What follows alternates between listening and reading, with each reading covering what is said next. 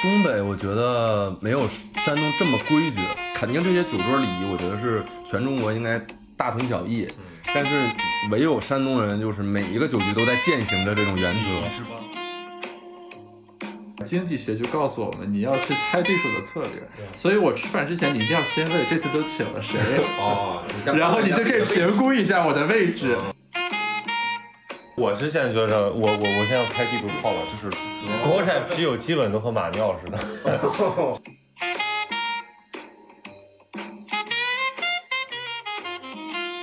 Hello，大家好，我是赵英男，欢迎大家来到旷日持久，酒是喝酒的酒。今天呢，我们请来了两位资深的这个酒人啊，一个是 Gareth，哎，Gareth 跟大家打个招呼吧。嗯哈喽，大家好，我是 Gareth，然后我也是子非鱼的主播，是英南多年的老朋友。哇，那这个尴尬的笑，大家已经知道是什么意思了。那呃，接下来另一位嘉宾呢，也是一个非常热爱酒啊、也是我们喜马拉雅另一档播客叫《咸宁期》的主播曹宁。呃曹宁跟大家打个招呼。Hello，大家好，我是曹宁。那个我们又聚首了，感觉最近这个有文化电台的节目总在互相串台，一看就是嘉宾不够用啊，于是已经开始内耗。这个两个山东人对吧？一个东北人，这个打头阵还是蛮有说服力的。是的。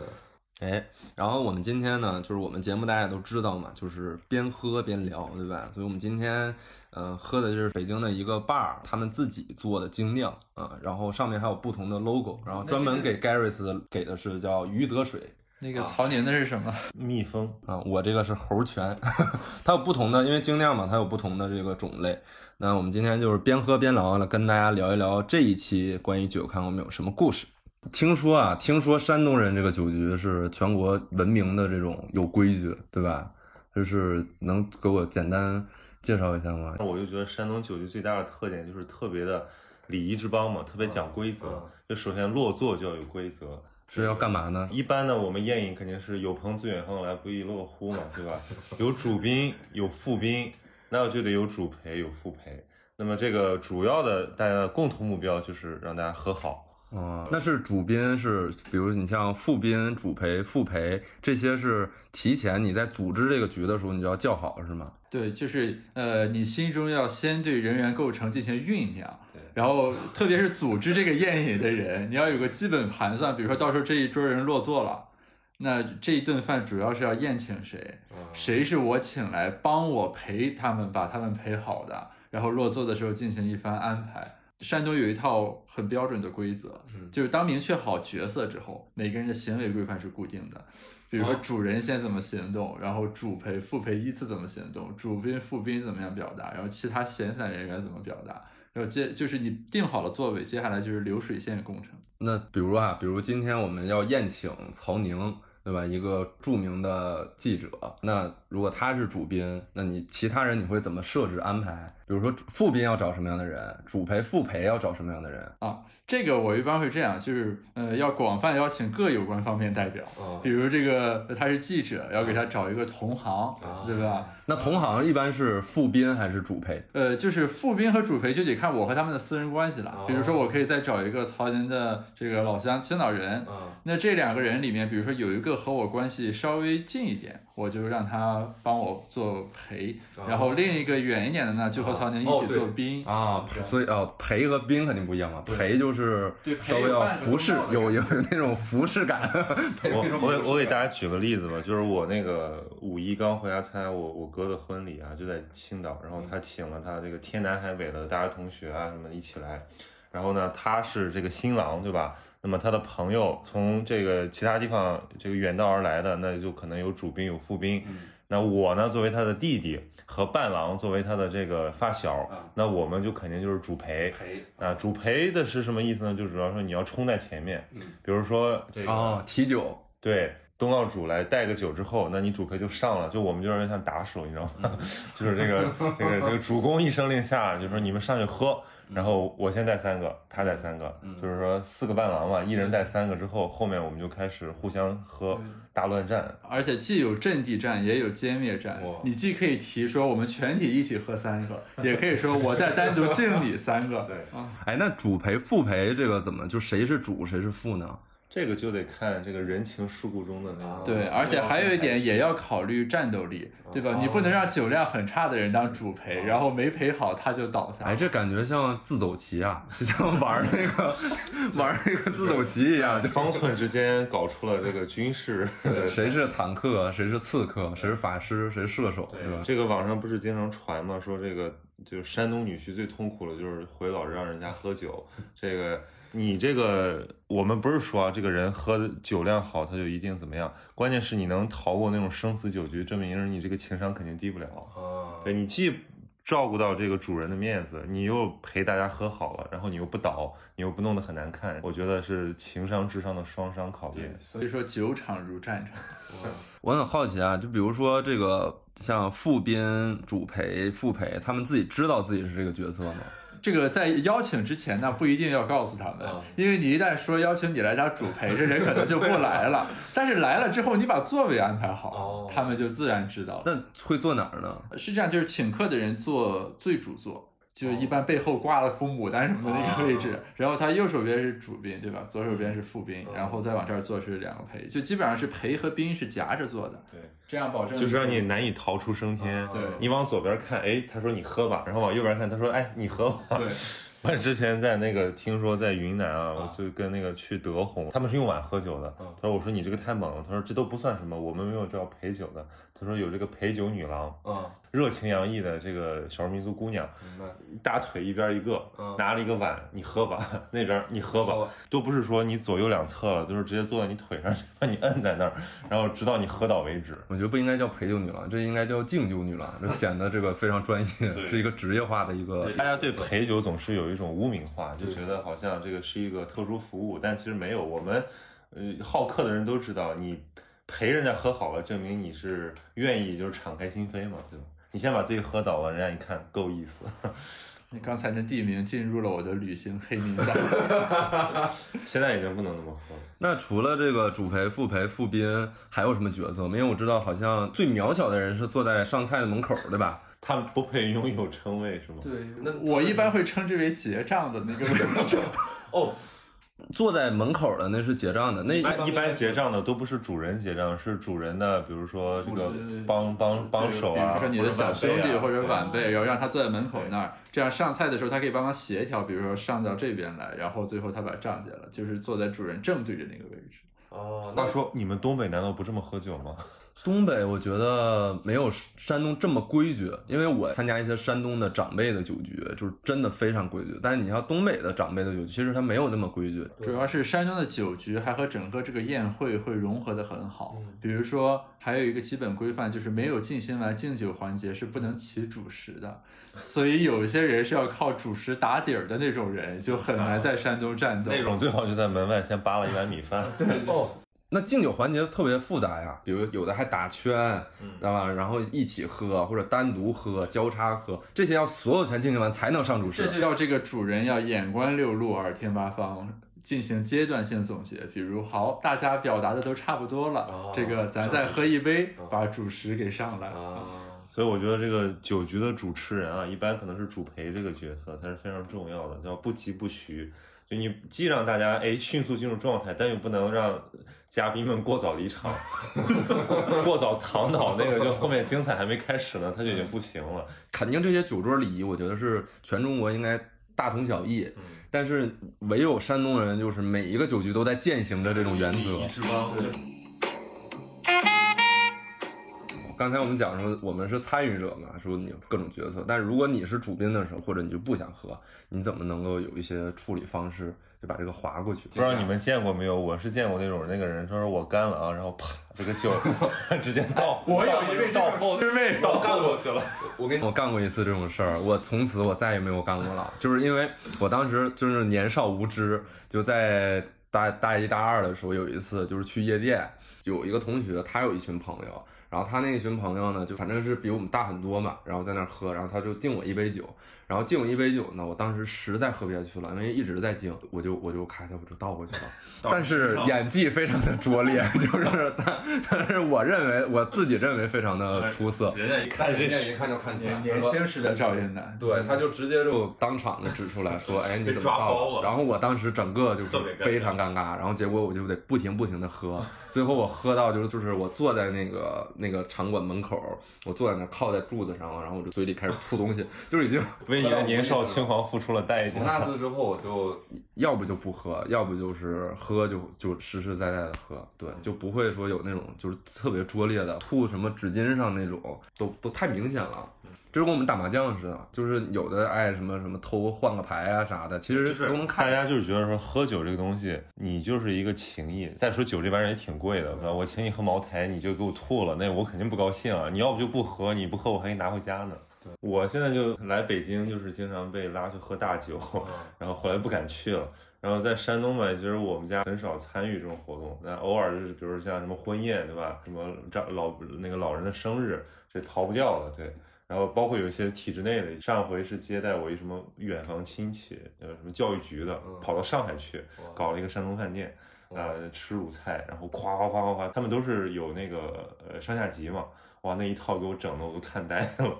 就你你是你是会当主陪吗？还是副没有？那那天我就是坐在门口渺小的的那种渺小渺小的结账了，啊不是我，当然我没有结账，就是我就看着他们，嗯就是比如说他们有局长有副局长，哦，会按照这个阶梯去对，敬酒，就是就是你明显感觉到那个你的等级越高，社会地位越高，或者你越尊贵，比如说你年纪越长，喝的越少。呃，喝的越少，对，你就受到更好的保护。然后比如说有一个站起来要要要劝你酒，那么就有站起来替你挡酒，这就是形成一种攻攻防战，对，那特别有意思。你可以分享一下你的主宾经验，对吧？我主宾经验就是，我就是也是涉世未深嘛，就觉得人家劝我一定要喝，我这被人套路过好几次。这还不一定是山东啊，这个什么江西的也有啊，湖南的也有啊，客家的也有啊。我经常在听到一种这种说法，说我们这个地方的喝法是。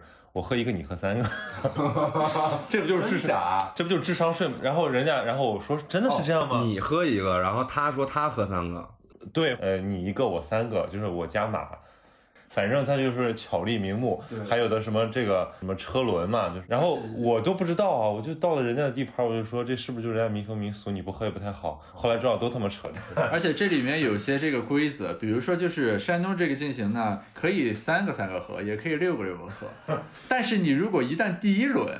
比如人家给你喝了六个，啊不能你后面就不能降下来了那你就一直六个六个喝。包括你用什么杯子喝，你比如说喝白酒这种东西，你用茶碗喝哪受得了？这个我我我我也是山东人经常用那个就是分酒器直接干吗？有啊，我还听过更夸张的，是那个我我我哥同学的婚礼，人家说那个在反正鲁西南嘛，民风更剽悍一点，说喝红酒，说哎这瓶咱吹了啊，我直接吹一瓶红对啊，然后那的。新郎心里疼的说，我靠，我三百多块钱一瓶的红酒，你们就这么给我喝法？Garrus，你除了组织者这个角色之外啊，就是你一般你会是这样的，就是在我年轻的时候，比如大一大二的时候，当时有一种刚高中毕业走入社会的要大杀四方的那种。所以人家要求我担任什么角色呢？基本上都是慷慨的答应，从来不拒绝，就会喝得很惨。后来呢，我就学聪明了。你看经济学就告诉我们，你要去猜对手的策略。所以我吃饭之前，你一定要先问这次都请了谁。哦，然后你就可以评估一下我的位置嗯，一旦发现自己去有要变成主陪或者主宾的风险，这就要挂免战牌，或者你可以动议说，那曹宁我把他叫上。我想他应该经常作为这个贵宾，贵宾犬。我就我就见证了好几次。不是这个，我我总体的经验啊，就是说你要有个这种全流程的管控机制。比如说，你可以从他发起邀约的时候，你就表示我最近身体在调理，啊不是很能喝，一些台阶对吧？然后可能提前两三天的时候说，哎呀，为了你这酒局，我今天把药给停了，但是 你得这个，对吧？药不能停。对对，然后呢，到了那儿的时候呢，可以一落座前说，哎，昨天晚上写论文写到三点啊，就睡了两个小时。然后呢，如果感觉十分不妙，这个酒过两巡左右就开始发微信问问你的朋友们今天晚上都谁有空，是吧？再想一想朋友们和今天这个饭局的关系，谁是方便在结束的时候来接的，谁是方便提前一点到达可以入座的，从而形成一个风险管控，避免出现赵云南同学那种这个 坐在柱子上的这种情况。我记得你你当时你之前讲过，就是这某高校学学生干部，然后就特别不地道，就说我出去上个厕所，然后人就没了这种。啊，对啊，是有这种人，这在山东人看来就特别不体面，那给人一种感觉就是臣等正欲死战，陛下何故先下？哎，你们遇到这种就是我就不喝的人，你们会怎么样？我俗称这种人为关公，就是就是我我会把这种人称为关我公。见过最夸张的，就是人让他喝，他从兜里掏来掏去，一拍说老子在吃头孢。这种稍微都是显得有一些准备，你知道吗？就是他有一些尊重，有一些他就是像关公一样坐在那儿，然后玩手机或者就在坐在那儿看，然后也不喝。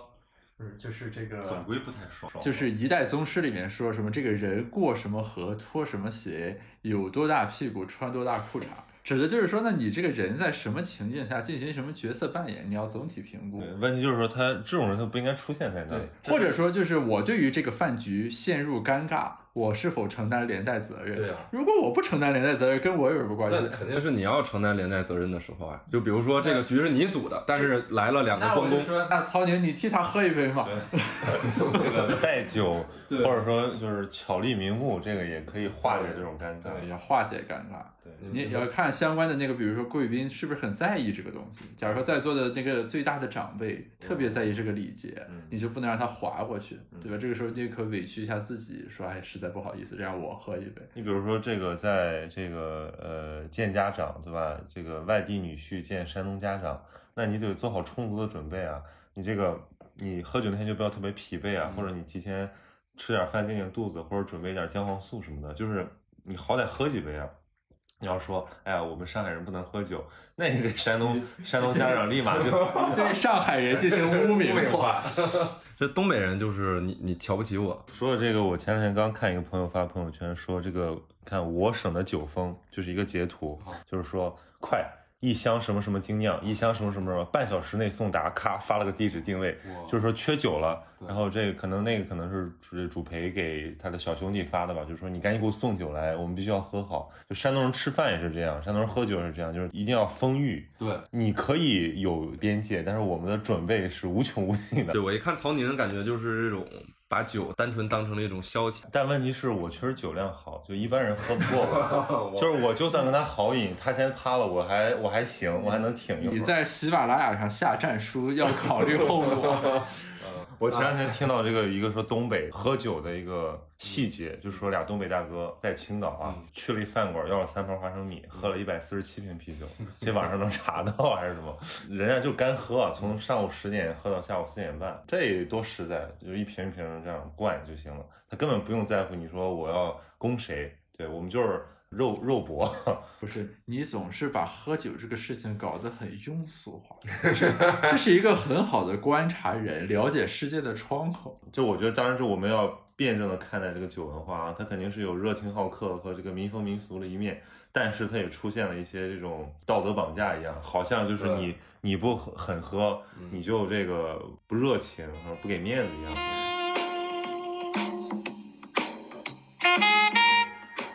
那有没有什么就是让你在酒局上特别印象深刻的？比如说你之前以为他是这样的，但是喝完通过一顿酒，然后你有比较大的收获，你觉得哦，我看清了一个人原来是这样的一个一种，就这种反反转特别大的这种故事有没有？我身边有好几个朋友是这样一种情况，就是平时他要不不太说话，要么就所谓很怂，嗯要么沉默寡言等等，就这样一种状态。但是只要这个酒喝到那个之后，他就会疯狂的讲，以及特别大声，然后招呼全场的人听他讲，等等等等。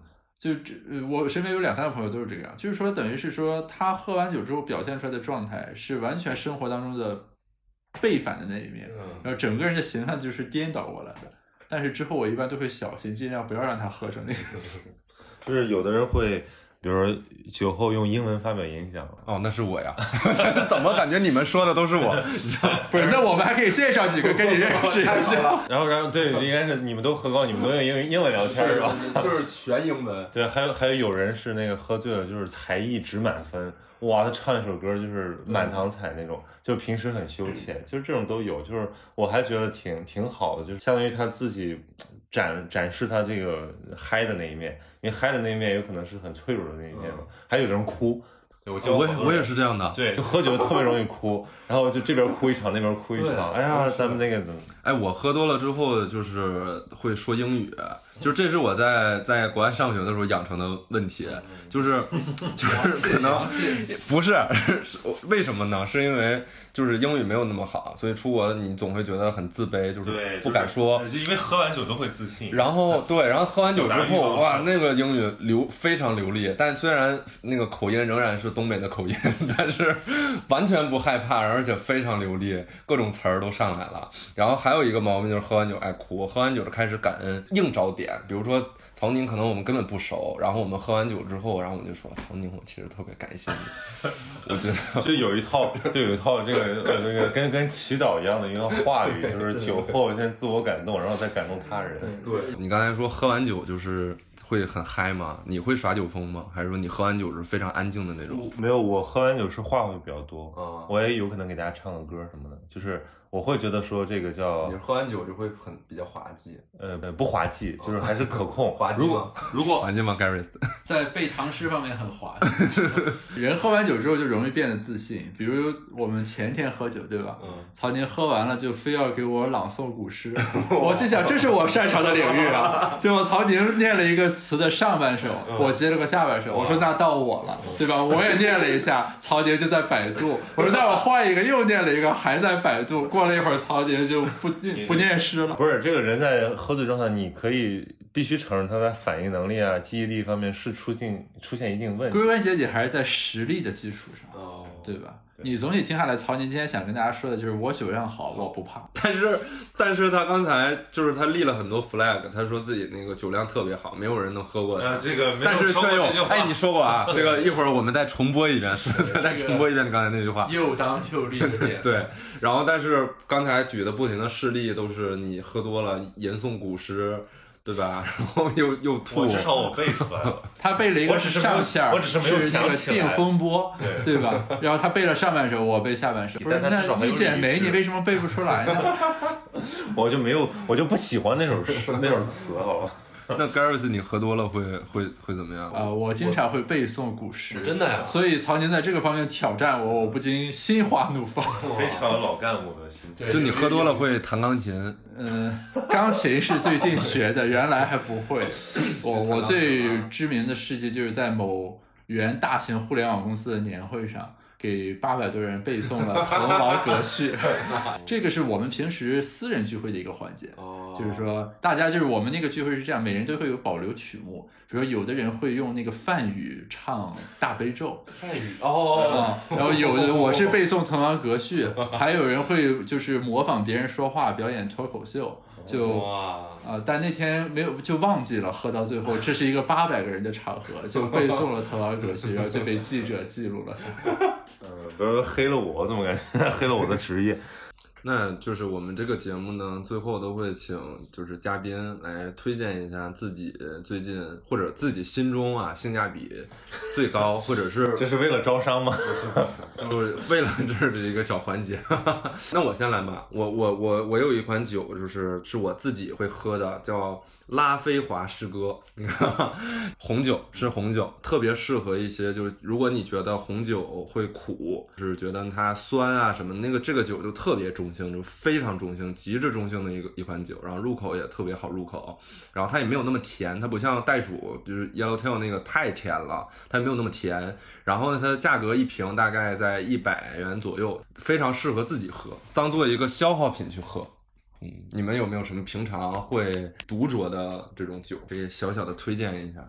那我推荐两款啤酒吧，嗯啊，一个肯定是我家乡的青岛啤酒，但是跟大家说一下，就一定要去青岛喝青岛啤酒，在 你这还是促旅游业促进旅游业？不是外地的这个啤酒，就是哎算了，不方哦便公，真的，青岛的青岛啤酒在青岛是更好喝的，不是青岛啤酒，如如果本地人喝，他最好就喝扎啤嘛，就是。啊但那个鲜啤就是相当于你每天，我们就要拿塑料袋儿去打。我这刚在青岛喝了两三两次，因为啤酒有一个特质是说它的那个传输和储藏对它的口感影响很大，哦就这和别的酒不一样。你白酒是越放越值钱，啤酒是一储存就对它影响。那青岛啤酒都是在青岛出出产吗？也不是吧？不是吧所以说？到处对，所以就良莠不齐，啊大家要去青岛喝，这是第一个。还有就是有一种啤酒我也挺喜欢喝，叫特别是在今年有特殊意义，叫科罗娜。哦，科罗加加青柠啊。对，郑重推荐，特别是加要加柠檬。对，就是我平时喝什么呢？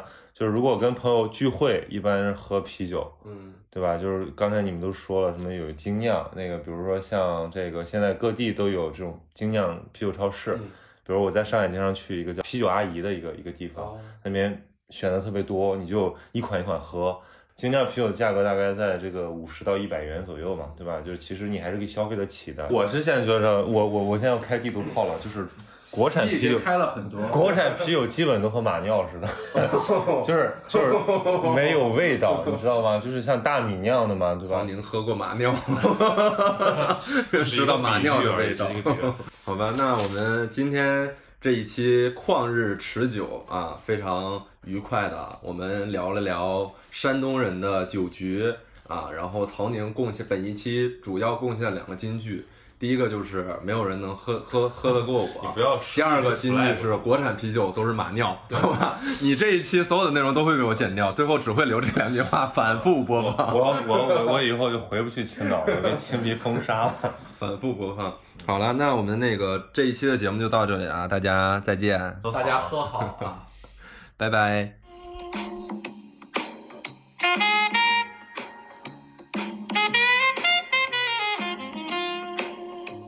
咱们支持，咱们支持肖战哥非常重要。